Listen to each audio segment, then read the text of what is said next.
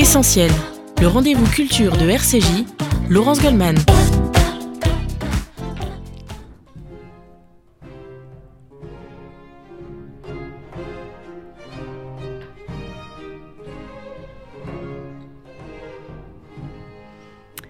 Et c'est un essentiel exceptionnel dans lequel il sera question ce matin de culture, de théâtre, mais aussi d'universalisme et de solidarité. J'ai le plaisir de recevoir Francis Huster. Bonjour.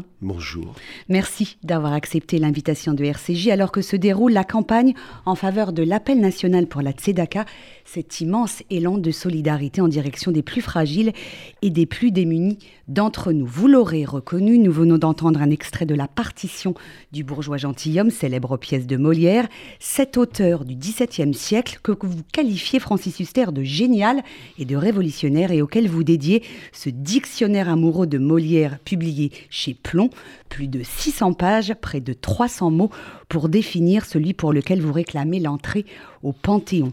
Molière est né le 15 janvier 1622 à Paris. La France s'apprête donc à célébrer le 400e anniversaire de sa naissance. Nous allons longuement aborder en votre compagnie votre passion pour ce grand homme de théâtre.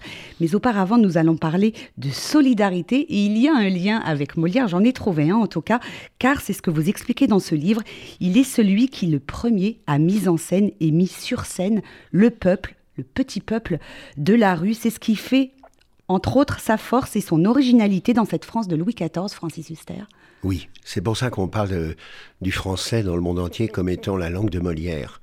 Il faut comprendre que le théâtre, avant Molière, qui est donc né en 1622, il y a 400 ans, ce théâtre est un théâtre de référence, c'est-à-dire un miroir de, de tout ce que la culture, euh, depuis les Égyptiens, l'Antiquité, Rome, la Grèce, avait pu bâtir et imposer dans le monde. Et ce miroir de la culture, sur scène, est totalement euh, euh, limpide, comme un miroir, ne nous apprend rien et ne traverse pas le miroir pour, pour dire à ceux qui assistent à ces représentations théâtrales ce qu'ils sont vraiment à l'intérieur d'eux-mêmes. C'est une mystification totale, le théâtre, et excepté bien sûr sur l'île britannique où Shakespeare, ce génie, lui, le véritable dieu du théâtre, aura tout inventé bien avant Molière et les Français. Mais Molière, quand il parcourt son, ses, années justement d'apprentissage au collège de Clermont, où il a la chance de pouvoir étudier, puisque je vous rappelle qu'à cette époque-là, 90% des Français étaient incultes et ne pouvaient euh, aboutir à l'enseignement, ce jeune adolescent comprend tout d'un coup qu'il est fait pour se révolter, qu'il est fait pour combattre. Il, n'imagine absolument pas le faire dans le milieu artistique, puisqu'il se destine à la profession d'avocat. Il passe sa thèse. Il est, il est très, très, très intelligent parce qu'il nie la réalité de l'enseignement. Il arrive à devenir donc avocat. Il dérive aussi en étant tapissier du roi cette charge que son père avait achetée et qui lui permet un peu de, dans toute la France, de suivre, d'accompagner ou de précéder le roi pour construire sa chambre du roi avec des murs de tapisserie et non pas de faire le meuble. C'est-à-dire que les tapissiers du roi, il y en avait beaucoup dans toute la France pour précéder l'avenue du roi. Euh, ils avaient pour charge de, de, bâtir dans un château, dans une ruelle, dans une auberge, dans un salon, cette future chambre du roi. Et là, ce jeune homme, tout d'un coup, va tomber amoureux d'une des comédiennes d'une célèbre famille, les Béjart, Madeleine Béjart, et à partir de cette histoire d'amour, toute sa vie va dévier. Alors, on va revenir bien évidemment longuement à ce, livre que vous consacrez à Molière. Il y en a également un deuxième, on en parlera tout à l'heure, mais nous sommes actuellement euh, en pleine campagne de l'appel national pour la Tzedaka. Vous avez été parrain de cet événement. C'était en 2013, je crois, aux côtés de votre ami et metteur en scène Steve euh, Suissa, et vous êtes depuis resté très fidèle aux actions du FSJU. Quel est le sens de l'engagement de l'acteur et du comédien que vous êtes? Je pense que euh, en tant que comédien, et je félicite tous ceux qui seront présents à cette soirée magnifique au Palais des Congrès, qui est une soirée non seulement qui porte euh, l'espoir, mais qui a toujours des retombées euh, évidentes par rapport au, j'allais dire, au sacrifice et vraiment à, cet extraordinaire élan d'amour que représente chaque année la, la Tsegata, la Tzedaka. Je, je dois dire qu'en tant que comédien, on est très frappé parce que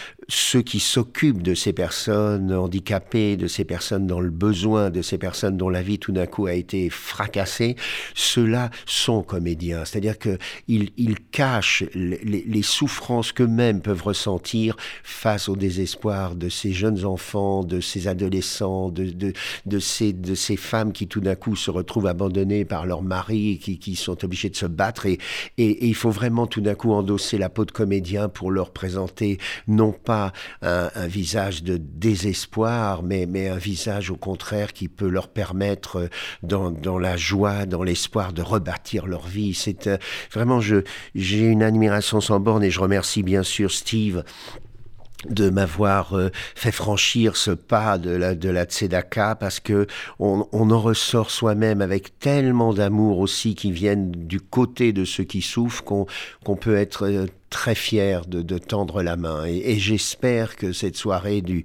du, Palais des Congrès, justement avec tout ce qui est en train encore de, de nous encercler et dont on viendra à bout, j'espère que cette soirée, tous ceux qui nous écoutent euh, s'y rendront avec, avec, avec cette même fierté. Euh, l'appel national pour la Tzedaka du FSJU, c'est une campagne caritative de récolte de dons hein, pour faire vivre toutes ces associations qui œuvrent sur le terrain. Euh, quelle serait votre définition de la solidarité, Francis Huster? Et dans le prolongement de cette question, est-ce que ça a à voir avec la fraternité, avec l'égalité, avec la liberté, ce triptyque fondateur de notre République? Le triptyque bleu, blanc, rouge, qui euh, a magnifié la France dans le monde entier, faisant croire que la France allait justement ouvrir ses bras à toutes toutes ceux, tous ceux qui, qu'ils soient bleus, blancs ou rouges, euh, avaient l'intention de devenir français, ce, triptyque, euh, euh, il est en chacun de nous. Et tous ceux qui trahissent ces trois couleurs unies et, et, avec la même force chacune ne sont pas des Français. C'est-à-dire que vous savez très bien à qui je pense. Je, je considère que désunir la France, c'est, ne plus mériter d'être français. Et, je dois dire que euh, à chaque fois que dans notre vie on commet un acte d'amour, on le commet de cette façon tricolore. La liberté, c'est la liberté de dire tout haut ce qu'on pense à l'intérieur de soi-même. La fraternité, c'est non seulement de tendre la main vers l'autre, mais qu'il y ait quelque chose dans cette main et d'offrir à l'autre, soit que euh, que ce soit de façon d'une offre d'argent, de don, que ce soit une offre de, de la pensée, de la morale, que ce soit une offre de, de, pouvoir amener quelqu'un à réaliser ses rêves. Et puis, euh, liberté, égalité, fraternité, la liberté, elle est justement non pas de laisser dire n'importe quoi, mais de réagir à n'importe quoi. Cette liberté de réagir, c'est elle qui a euh, fait naître des Zola, des Camus, des Hugo, des Voltaire. C'est elle, cette liberté, qui nous permet justement, à, à, à la seconde même, d'avoir de, la liberté de se faire entendre. Et cette liberté-là, elle, elle doit absolument être le sommet du triangle. C'est cette liberté qui est l'honneur de la France et cette liberté, contrairement à tous ceux qui l'attaquent, elle continuera. Alors, la liberté, l'égalité, la fraternité, ce n'étaient pas des valeurs euh, du XVIIe siècle. Hein. Le siècle de Louis XIV, c'était celui de la monarchie absolue, de la toute-puissance euh, de l'Église. Est-ce que vous diriez que l'œuvre théâtrale de Molière est à sa manière une peinture sociale de son temps? Est-ce qu'il voulait dénoncer cette, cette société pardon, très cloisonnée, dans laquelle il était très difficile de changer de, classe sociale, ou est-ce qu'on va un peu trop loin? Non, non, on, peut aller encore plus loin, parce que la réussite de dénoncer, de combattre, combattre une société qui, d'ailleurs, est à l'image de certaines sociétés dans le monde. Vous avez entendu les nouvelles, les dernières nouvelles. Euh, euh, on se bat encore d'un côté de la terre pour la liberté, justement, contre l'injustice ou les dictatures. Mais, Molière a eu le génie, parce qu'il y en a beaucoup qui, bien évidemment, euh, continuellement se battent contre les inégalités, les, les dictatures et les peurs. Non, ce qui est extraordinaire, c'est que lui, en tant qu'artiste, il a réussi à nous amener à comprendre qu'il fallait nous battre contre nous-mêmes. C'est-à-dire que, comprenez bien, euh, euh, on est, on a une âme. Le corps, on l'éduque. On passe son temps, dès qu'on est sorti bébé du ventre de sa mère, à être éduqué, à marcher, à courir, à éviter. Il n'y a aucun problème pour le corps. Et toute l'éducation est au service du corps. Mais pour ce qui est de l'âme, cette âme, elle était au XVIIe siècle écrasée, comme vous l'avez dit, par la monarchie et la, le pouvoir religieux, le diktat. Il se trouve que des hommes tels celui dont on parle, cette légende Molière, nous ont appris à intelligemment nous dire c'est contre moi-même que je dois me battre, c'est-à-dire contre mes peurs, contre mes doutes, contre mon désespoir ou ma déchirure. Il faut absolument que je rebâtisse mon âme et que cette architecture me permette, dans ma propre vie, de réaliser mes rêves. Et c'est ce qu'il a fait. Et quand on assiste à une pièce de Molière, et je dis bien quand on assiste à une pièce de Molière, soi-même, on ressort après en ayant une connaissance plus parfaite de ce qu'on est soi-même. Comprenez bien, il y a trois couleurs, bleu, euh, rouge et jaune. Bleu, jaune et rouge, c'est tout. Toutes les autres couleurs sont des, des, des des, dérivations. Elles viennent de ces trois couleurs-là. Mais ces trois couleurs, quand le peintre les met sur son tableau, eh bien sûr, il les mélange. Mais le rouge carmin n'est pas le rouge vermillon. Le, le, le bleu ciel n'est pas le bleu outre-mer. On comprend très bien que le peintre soit donc un artiste, selon la puissance, la force de ces couleurs d'âme qui, qui, qui, sont là. Mais les couleurs d'âme de l'acteur, elles, elles ne se mettent pas sur une toile, elles, elles, elles se mettent sur scène ou, ou, ou à l'écran, elles sont là et la peur, c'est pas la crainte et la rage, c'est pas la colère et la joie, c'est pas la l'allégresse. Donc ça veut dire que depuis 400 ans, on nie l'artiste que peut être un, comédien, une comédienne. On ne donne pas un second prix, de, le prix du second personnage ou le prix du premier personnage. On donne le prix du premier rôle ou du second rôle. Ça veut dire que entre l'encre sur le papier et le, roman ou la pièce ou là, il s'agit vraiment de personnages qui sont gravés pour l'éternité, qui ne changeront jamais. Et l'école a la, lâcheté de dire aux élèves Parlons du personnage, mais on s'en fout du personnage, il est gravé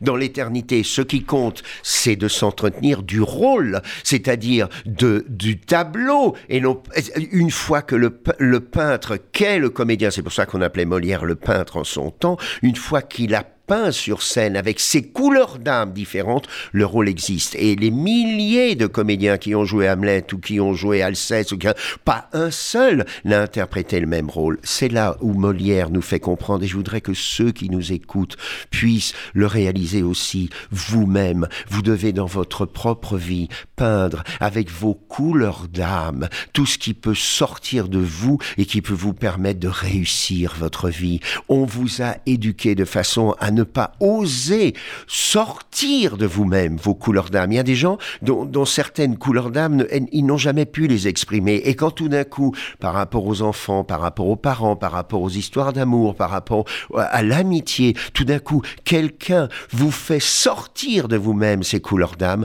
on peut dire que c'est votre Molière. On va marquer une première pause. Hein. Désolé, on a envie de, continuer à vous écouter euh, euh, parler, Francis Huster, euh, de ce Molière avec ce dictionnaire amoureux de Molière que vous publiez chez Plomb. On va marquer tout de suite une première pause en compagnie de Danny Briand qui sera sur la scène du Palais des Congrès lundi prochain, 13 décembre, pour la grande soirée de la solidarité de l'appel national de la Tzedaka. Danny Briand qui revisite le répertoire de Charles Aznavour. On écoute les musiciens et on se retrouve, les comédiens, pardon, on se retrouve la même chose. Musicien de l'âme.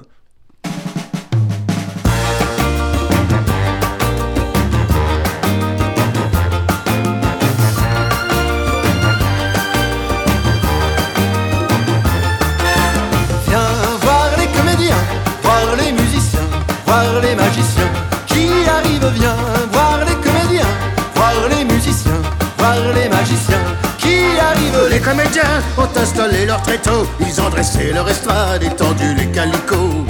Les comédiens ont parcouru les faubourgs, ils ont donné la parade à grand renfort de tambour.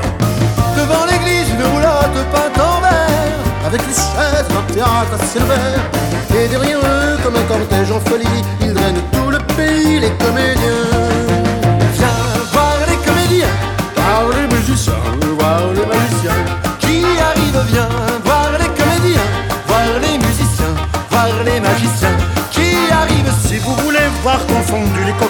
Dans une histoire un peu triste, tout s'arrange à la fin.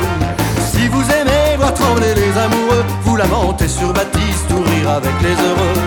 Poussez la toile et entrez donc vous installer. Sur les étoiles, le rideau va se lever. Quand les trois coups retentiront dans la nuit,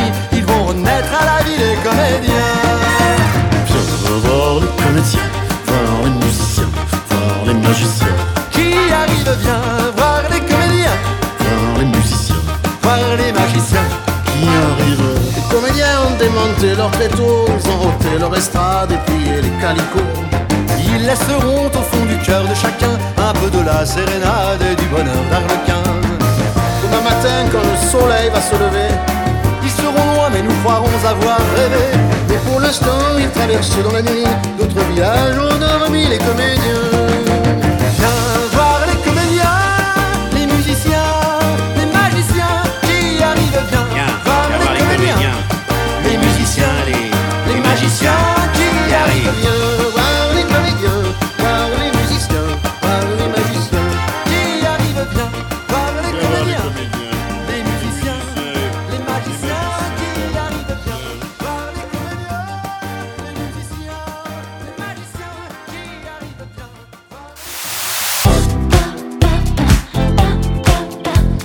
Essentiel, le rendez-vous culture de RCJ. Laurence Goldman. Retour dans Essentiel sur RCJ, toujours en compagnie de Francis Huster, ancien parent, parrain et ami de l'appel national pour la Tzedaka. Vous publiez donc chez Plomb ce dictionnaire amoureux de Molière, mais ce n'est pas le seul ouvrage que vous lui consacrez. Il y a aussi ce Poquelin contre Molière chez Armand Collin. Il y a également un spectacle que vous avez monté et joué pour nous faire partager votre passion et votre désir enthousiaste euh, de faire connaître l'œuvre de Molière. Comment est née cette passion pour Molière? Elle est née quand j'étais euh, élève à l'école Louvois euh, et, j'avais eu la récompense de pouvoir aller soit voir Luis Mariano dans Le Prince de Madrid au Châtelet, soit la comédie française euh, avec Hirsch, avec Charon, avec Chaumette, avec Ducot, avec Casil, avec Delamarre, enfin la très grande comédie française de, de ces années d'or, comme on l'appelait, euh, une pièce de Molière, Amphitryon, Théâtre de Paris. J'ai choisi d'aller au Théâtre de Paris uniquement parce que le Châtelet était beaucoup plus, beaucoup plus éloigné. Et donc, euh, je me suis retrouvé là et j'ai été enthousiasmé, foudroyé, euh, le cœur absolument battant pendant toute la représentation avec ce génie, euh, Robert Hirsch sur scène. Et pour moi, il m'apparaissait comme justement euh, un artiste. J'ai compris ce qu'était un comédien. J'ai compris comment cet artiste créait sur scène probablement un monde invisible, mais ce monde invisible était maintenant imprégné à l'intérieur de moi-même et j'allais le porter toute ma vie. Euh, on a des, images de certains films, des moments de grands spectacles, de pièces, ou bien évidemment de musique aussi, euh, inoubliables et qui restent gravés en nous. Et, je me suis dit, c'est magnifique de faire ce métier. Euh, pourquoi Molière s'appelle Molière? Son vrai nom, je le rappelle, c'est En fait, Jean-Baptiste en fait, il y a plusieurs théories. La première, c'est qu'une pierre en bas des Champs-Élysées dans la forêt était gravée Molière dessus. La deuxième, c'est qu'il y a un écrivain à cette époque-là, euh, dans ses années de jeunesse, Jean-Baptiste Boclin, il y a un écrivain qui s'appelait Molière, qui a écrit d'ailleurs un roman dans lequel, curieusement, il y aurait Alceste, Philinte et Oronde comme personnages. Mais je crois que c'est plutôt une fake news. Et puis, euh, la troisième théorie, c'est qu'il a traversé quand il était tapissier du roi et qu'il devait donc précéder ou suivre le roi, euh, une ville qui s'appelait Molière. Moi, je crois que c'est vraiment à cause de la pierre dans les, aux Champs-Élysées. Alors dans, dans, ce livre très riche et très savant et à la fois très fin sur euh, l'œuvre de Molière, euh, vous le comparez à Charlie Chaplin. Euh, les personnages de Molière, en finalement, ils ne sont que les multiples facettes d'un même homme comme euh, Charlot l'est pour Charlie Chaplin C'est ce que vous avez voulu dire absolument. C'est-à-dire que il faut comprendre que euh, l'écrivain, donc, qui lui euh, nous fait un, un cimetière de mots, puisqu'ils ne changeront jamais ces mots, même si on les admire toujours. Un cimetière de mots. Un cimetière de mots, absolument. Ils sont gravés pour l'éternité. Ils ne- ne changent plus que, et avec donc ces personnages ne changent plus, mais que tout d'un coup l'écrivain, tellement furieux de la façon dont les autres comédiens euh, de, l'hôtel de Bourgogne, de, la troupe du Marais interprètent les, tragédies comme les comédies en, massacrant vraiment l'interprétation qui n'a rien de naturel, sans silence, sans regard, sans se servir de ce, jardin d'âme que peut être le visage, il a décidé lui-même de monter sur scène pour, montrer justement sur scène qu'on pouvait artistiquement faire œuvre d'art avec un rôle. Et il le fait si bien qu'au fur et à mesure des pièces où ce Molière triomphe, l'œuvre elle-même s'appellera l'œuvre de Molière, le comédien, et non pas l'œuvre de Poquelin. C'est rarissime. C'est exactement comme Chaplin. On disait je vais voir un film de Charlot et pas je vais voir un film de Chaplin. Et finalement, Poquelin et Chaplin vont avoir la même réaction, tuer le- le- la marionnette. C'est-à-dire que tout d'un coup, Chaplin avec le dictateur, où il avoue enfin euh, euh, qu'il est juif, où il avoue enfin que Charlot, oui, oui, oui, Ah est bon? juif, Ben, absolument. Euh, ça- et, et, et, et- Il y a eu toujours euh, oui, une énigme hein, autour de la judéité parce supposée qu'il de avait, Chaplin. parce qu'il avait, et avec juste raison, l'angoisse que tout retomberait sur tout son entourage. Donc il a voulu, il n'a jamais nié de l'être, il n'a jamais dit de l'être. Mais Charlot, et- Charlot qui pour la première fois parle, se trouve justement être juif à l'intérieur du dictateur et, caricature l'autre Dr Jekyll, Mr Hyde, Adolf Hitler, euh, génialement. Et, et- bien de la même façon que après euh, le dictateur, il n'y a plus de Charlot et, Chaplin l'assassine, le fait disparaître. De la même façon pour Poquelin, il fallait faire disparaître Molière. Mais la mort soudaine de Molière va effectivement aboutir à sa disparition. Alors, comme chez euh, Charlie Chaplin, le comique, le rire euh, sont au centre de l'œuvre théâtrale euh, de Molière. Il faut rappeler, Francis Huster, qu'au XVIIe siècle, c'est quand même le siècle de la tragédie avec Racine, avec Corneille. Euh, c'est ce que Molière apporte aussi, c'est passer par la comédie pour aborder des sujets graves. Vous avez Concerne- parfaitement raison. C'est-à-dire, je- j'explique à ceux ce qui nous écoutent. C'est dans votre livre. hein, Non, mais hein. j'explique, euh, euh, Laurence, dans- qu'on comprenne bien. Euh, Il n'y a qu'une seule façon d'interpréter Mozart, Mahler, Wagner, Offenbach, Chopin, Liszt. Chopin et Liszt, c'est pas la même façon de les interpréter. Donc ça veut dire qu'il y a un solfège, il y a une partition avec des blanches, des noirs et des rythmes différents.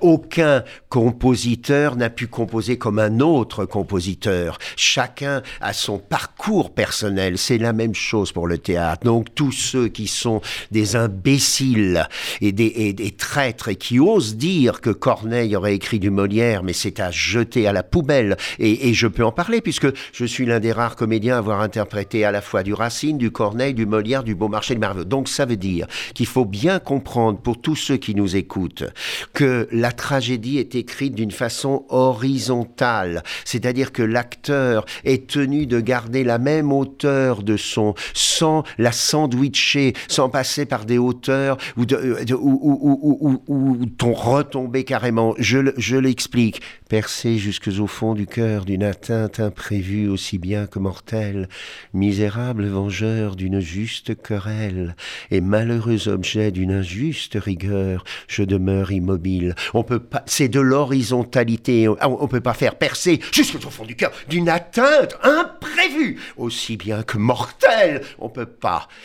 Pour ce qui est du drame romantique, à la Hugo, par exemple, à la Dumas, on part du haut et on va en bas. On est en diagonale. Bon appétit, messieurs! Oh, ministres intègres, conseillers vertueux, on va du bas en haut ou de haut en bas. Et pour la comédie, c'est la verticalité. C'est-à-dire, on va du haut en bas, du bas en haut, du au milieu. C'est-à-dire, qu'est-ce donc?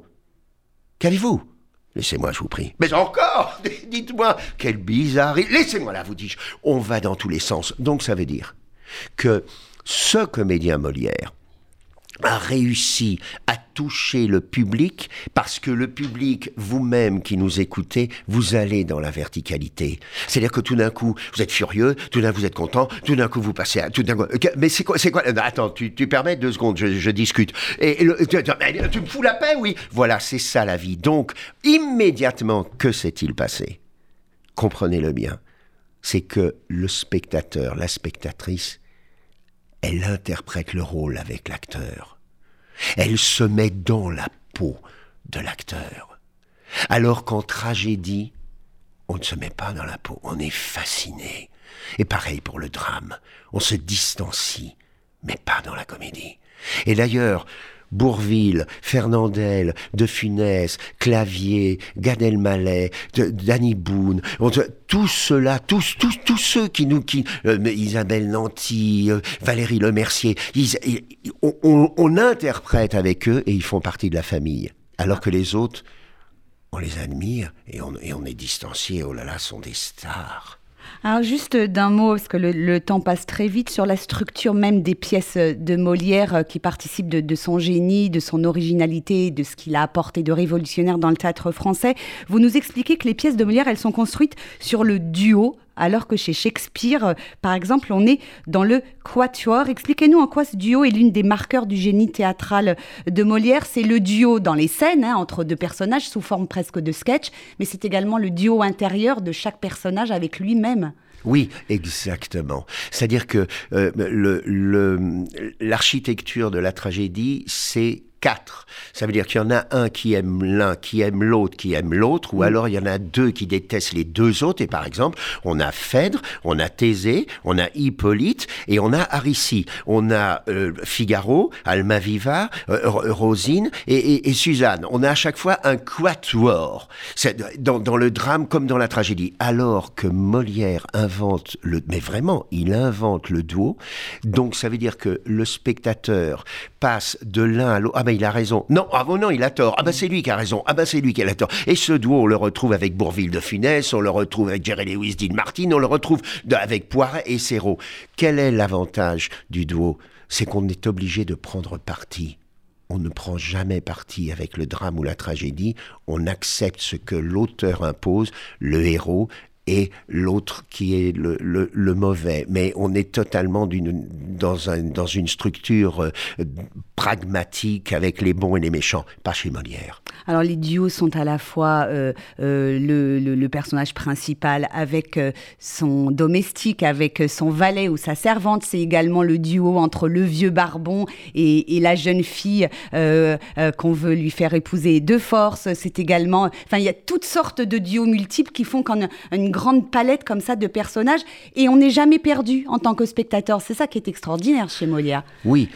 Vous on prend le parti de l'un, on prend le parti de l'autre et finalement... Et finalement, on doit prendre parti par rapport à soi-même. Ça veut dire que ce que Molière fait comprendre bien des siècles avant tout le monde, c'est qu'on a une double personnalité et qu'il y en a toujours une qui prend le poids sur l'autre. Que tous ceux qui nous écoutent, que toutes celles qui nous écoutent comprennent qu'il y a des gens que vous rencontrez dans votre vie comme les duos de Molière et qui font que votre autre côté de la personnalité apparaît. Ne les laissez pas tomber, ces gens-là, même si ce sont des gens avec lesquels vous avez des rapports extrêmement difficiles. Votre autre côté de votre personnalité apparaît et vous en avez besoin. Et puis il y a des gens où il n'y a aucun problème et, c'est le, le côté pile alors qu'avant c'était le côté face.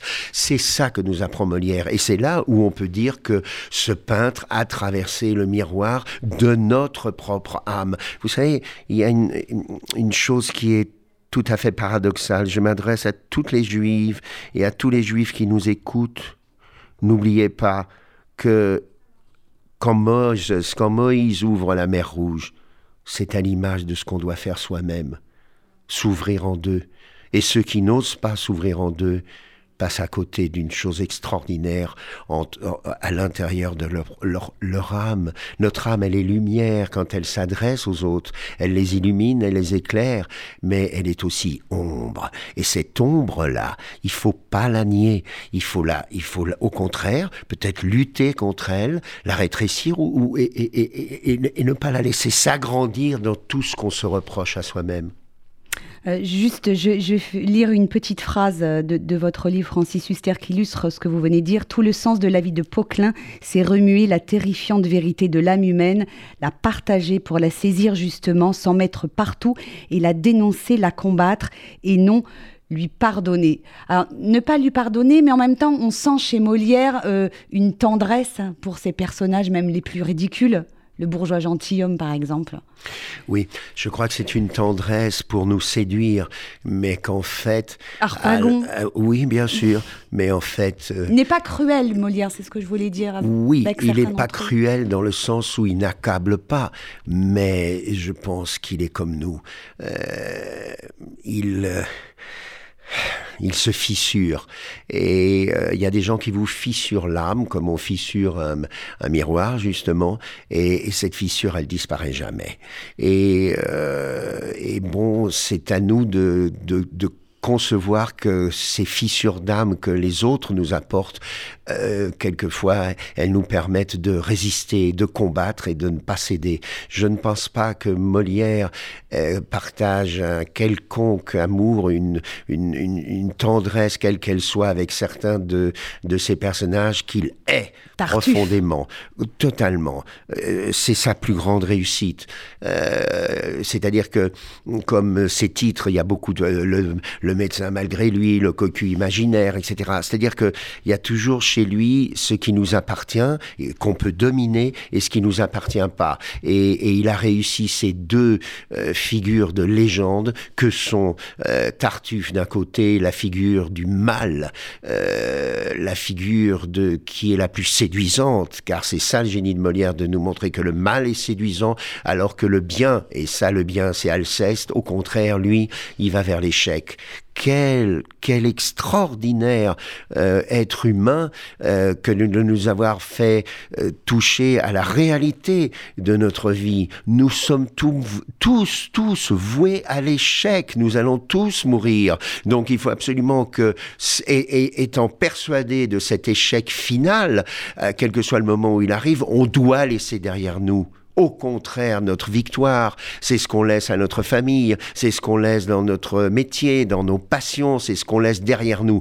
Et là, c'est une victoire. Et cette victoire-là, on ne pourra jamais nous l'enlever. C'est pour ça que chacun doit, dans sa vie, d'où, par exemple, la Tzedaka, entre autres, il y, a des moments où, où le, train arrive, prenez-le, donnez quelque chose aux, autres, et croyez-moi, quand vous redescendrez sur le quai de la vie, celui où il faut se battre pour vous et pas pour les autres, vous, vous, vous serez fier de vous. Nous allons marquer une seconde pause dans cet essentiel avec la troupe de la comédie musicale Je vais t'aimer qui sera présente sur la scène du Palais des Congrès le 13 décembre prochain, lundi prochain, pour le grand concert de l'appel national de la Tzedaka. On se retrouve tout de suite après, toujours en compagnie de mon invité ce matin, Francis Huster, qui nous fait partager sa passion pour Molière. A tout de suite sur RCJ.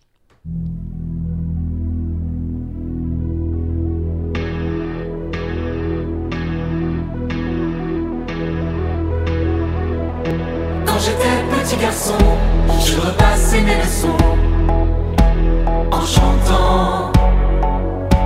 Et bien des années plus tard, je chassais mes idées noires en chantant. C'est beaucoup moins inquiétant de parler du mauvais temps en chantant. Et c'est tellement plus mignon de se faire traiter de con en chanson. La vie, c'est plus marrant, c'est moins désespérant en chantant. La première fille de ma vie, dans la rue, je l'ai suivie en chantant. Quand elle s'est déshabillée, j'ai joué le vieil habitué en chantant. J'étais si content de moi que j'ai fait l'amour dix fois en chantant. Mais je ne peux pas m'expliquer qu'au matin elle m'ait quitté. Enchanté. L'amour c'est plus marrant, c'est moins désespérant en chantant. Tous les hommes vont en galère, à la pêche ou à la guerre, en chantant.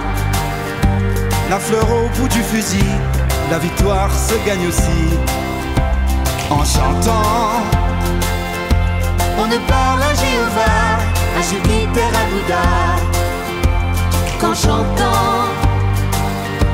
Quelles que soient nos opinions, on fait sa révolution en chanson.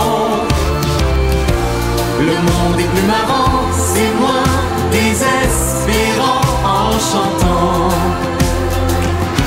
Puisqu'il faut courir enfin, que ce soit le jardins, en chantant.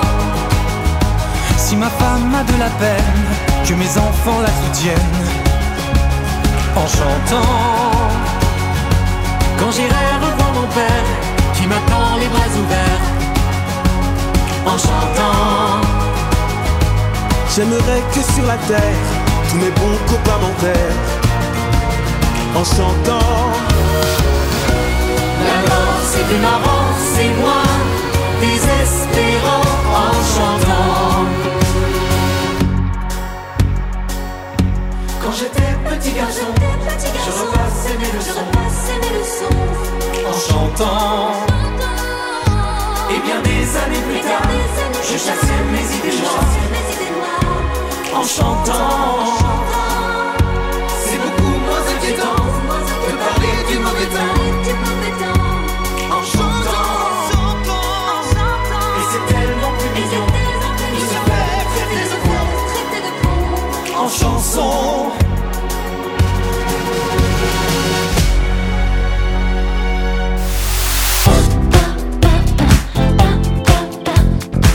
Le rendez-vous culture de RCJ, Laurence Goldman. Retour dans Essentiel sur RCJ, toujours en compagnie de Francis Huster pour son dictionnaire amoureux de Molière, publié aux éditions Plomb. Alors, j'avais préparé une question pour la reprise autour de l'adjectif amoureux, mais je tenais absolument à lire un petit extrait de ce second livre que vous consacrez à Molière, Poquelin contre Molière, un duel à mort, c'est chez Armand Collin. Et le, le- le passage que j'ai choisi, c'est à propos du rire dont nous parlions à l'instant. Je lis moi-même, Francis Oui, oui, Huster, vous êtes sûr hein? Mais bien sûr, je suis sûr. je, je me sens un peu euh, pas très légitime. Bon, allez-y. allez, je me lance. Donc c'est Poquelin qui parle à Molière. Je ne me connais qu'un seul mérite et c'est celui de faire rire de ce qui est à pleurer. Et une mission qu'il me fallut accomplir, ne jamais faire pleurer de ce qui ne me fait pas rire. Rire est ma seule arme contre laquelle tout ploie. Rien ne résiste au rire, car lui résiste à tout. C'est vous qui l'avez imaginé cette phrase de Jean-Baptiste Poquelin? Oui. Et, et elle est cruellement euh, d'actualité. C'est ce que j'allais dire. Et, et je, je voudrais rendre hommage à tous ceux qui, dans le monde, pas seulement en France, bien sûr, euh, avec le rire, nous libèrent. C'est une libération, le rire. C'est-à-dire que finalement, ça nous remet les, les pendules à l'heure. On se dit qu'elle elle mérite vraiment d'être vécue, cette vie. Elle est beaucoup plus belle qu'on ne pense. Quand on, quand on retourne en arrière, ceux qui nous écoutent, celles qui nous écoutent, et quand on avait, il y a 30 ans, il y a 40 ans, 20 ans, et, quand on pense à ce que nous, on avait comme possibilité pour acquérir la culture, et ce qu'aujourd'hui les jeunes ont, mais c'est absolument hallucinant ce, qu'ils ont entre les mains. Est-ce qu'ils s'en rendent compte? Et, et, les, avancées sublimes de notre époque, et tout ça est complètement chaque jour euh, euh, couvert de boue euh, et, on oublie le trésor qu'on a entre les mains. C'est pour ça que ce qui est magnifique avec Molière, il y a 200 pages sur sa vie, la vérité sur sa vie, 200 pages sur tous les personnages et toutes les pièces, 200 pages sur lui-même en tant que metteur en scène et artiste, euh, ce qu'il nous a apporté. Mais ce qui est magnifique avec lui, c'est que il, il, il nous pique au cœur, c'est-à-dire qu'avec avec son épingle, qui est justement le rire, il nous fait comprendre que euh, on donne de l'importance à, à, à des choses qui, qui n'en méritent pas autant. Et, on oublie de célébrer ce qui nous ce qui nous apporte euh, le bonheur que ce soit dans la colère parce qu'on peut être heureux tout d'un coup de se mettre en colère comme comme comme au contraire dans dans, la tendresse humaine. Euh, on, on a l'impression une fois qu'on a passé l'adolescence qu'on est devenu adulte euh, qu'on a 20 ans 25 ans 30 ans que maintenant la vie est devant nous. Mais c'est une bêtise c'est un non-sens. Comprenez une chose la Terre, cette idiote, euh, complètement égoïste. Elle ne tourne que dans un sens. Ça veut dire que la Terre se fout complètement de ce qui s'est passé avant. Et le génie de l'homme par rapport à la nature elle-même, par rapport aux animaux, c'est d'avoir décidé un jour de tourner dans l'autre sens. C'est-à-dire de se dire, ce qui m'intéresse, c'est ce qui s'est passé avant moi. Et, et je vais laisser quelque chose à la fin de ma vie pour que ceux qui me succéderont n'oublient pas que cette chose-là a existé. Et c'est pour ça que tout le monde entier a été bâti par l'homme, par la femme. Et, parce qu'il a su aller dans l'autre sens, eh bien, je pense que dans votre vie aussi, et c'est ce que font tous les grands rôles de Molière, passez un instant à revenir en arrière de votre propre vie. C'est là où vous bâtirez l'avenir.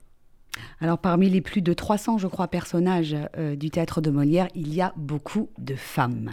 Et ça, c'est un, aspect qui vous fait dire qu'il a révolutionné le théâtre français, euh, puisque vous nous expliquez que finalement, les véritables héros des pièces de Molière, ce sont les femmes vous voulez dire que euh, pour la première fois, un auteur leur a véritablement donné la parole pour ce qu'elles étaient? Mais si Molière était dans certains pays aujourd'hui, on le, condamnerait, on le tuerait, on l'éjecterait, on, on interdirait son œuvre. C'est-à-dire que tout d'un coup, les femmes au XVIIe siècle, mais je, vraiment j'insiste, et c'est pour ça que ça s'appelle l'école des femmes et pas l'école des hommes. Quand il fait l'école des maris, ça veut dire des cocus, euh, que tous les maris sont cocus.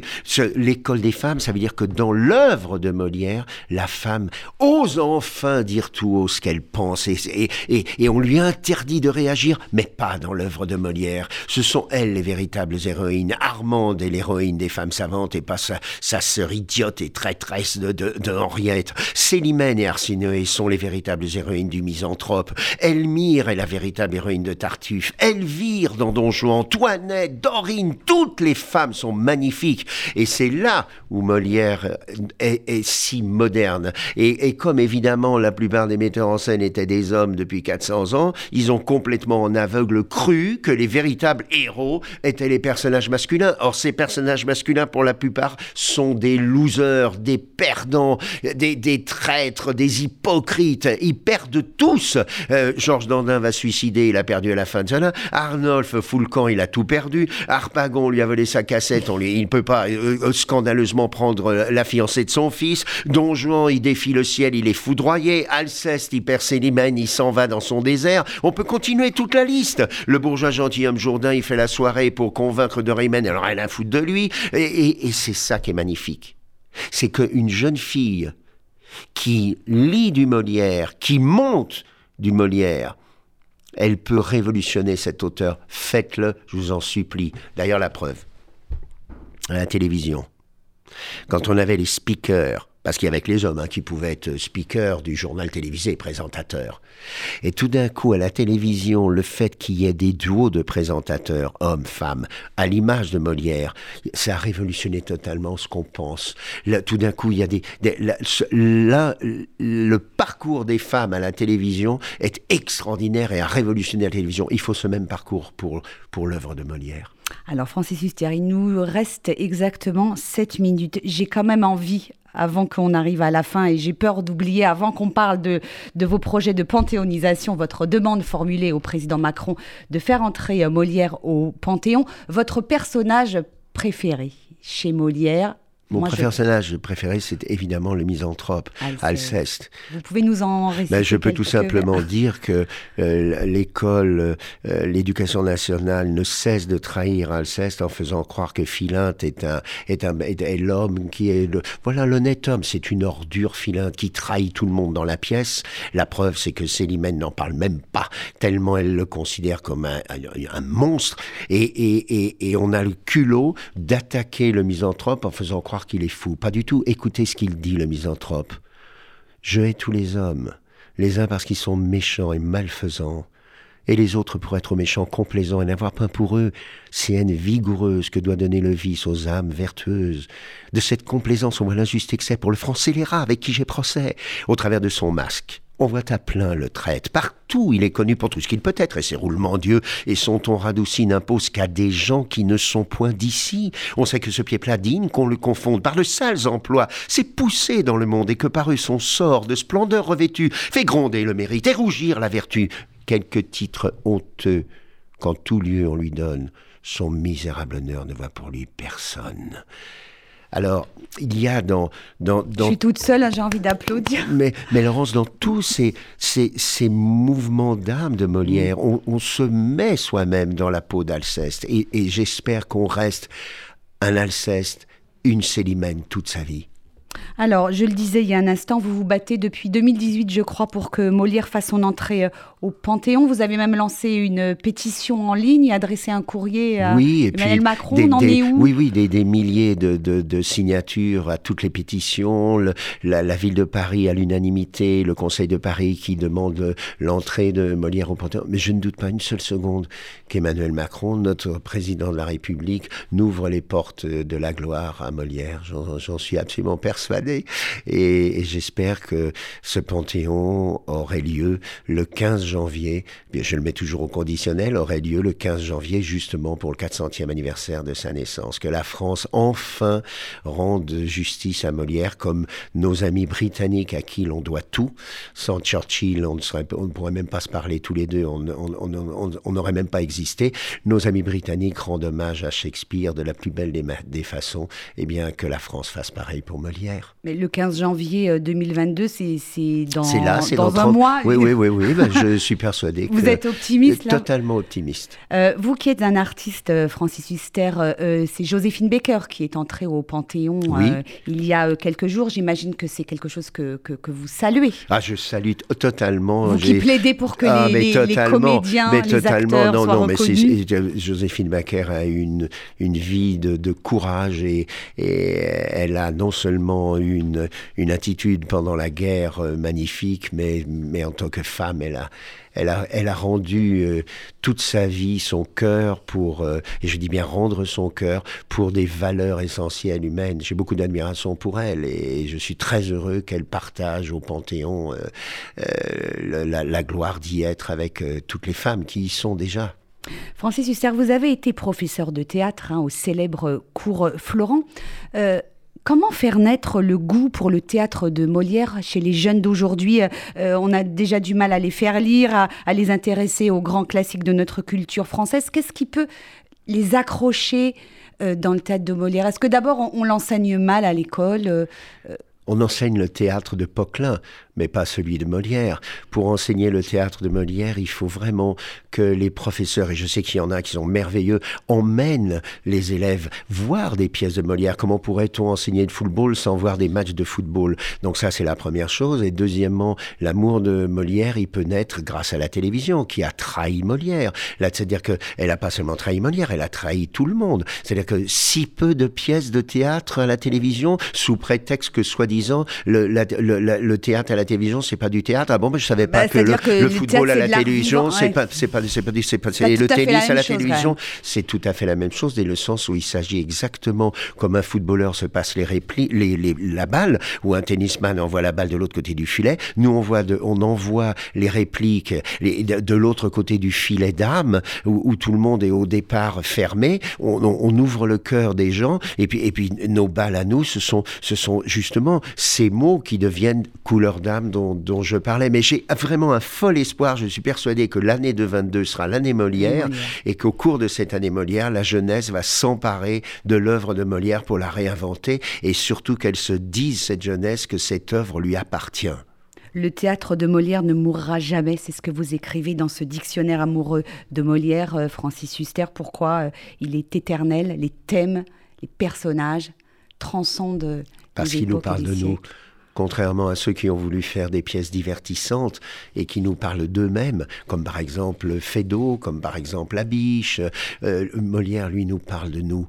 Il, va au plus profond de nous-mêmes avec des mots si simples et, des, et, et des, justement une, peinture de ce que nous sommes, pas une caricature, mais une peinture. C'est passionnant de d'assister à une pièce de Molière parce qu'on on est soi-même sur scène et on se parle à soi-même. Merci infiniment, Francis. C'est moi qui vous Sister. C'est remercie. moi qui vous remercie. Et vraiment, j'en- j'en- j'engage euh, nos auditeurs et ceux qui nous regardent euh, sur notre chaîne YouTube à lire ce dictionnaire amoureux de Molière, à découvrir toute la richesse euh, de son théâtre, de ses personnages. Merci beaucoup d'être venu sur l'antenne de RCJ nous faire partager votre passion, et votre enthousiasme pour Molière. Euh, cette émission est disponible en podcast sur radio-rcj.info si vous voulez la réécouter. Un dernier petit mot pour vous rappeler que le grand gala de la solidarité aura lieu lundi prochain 13 décembre au Palais des Congrès dans le cadre de l'appel national pour la Tzedaka. Vous pouvez réserver vos places sur le site palaisdescongrès.com. Merci à tous pour votre fidélité. Dans un instant, vous retrouvez Rudy Sada pour RCJ Midi. Excellente journée à tous à l'écoute de nos programmes.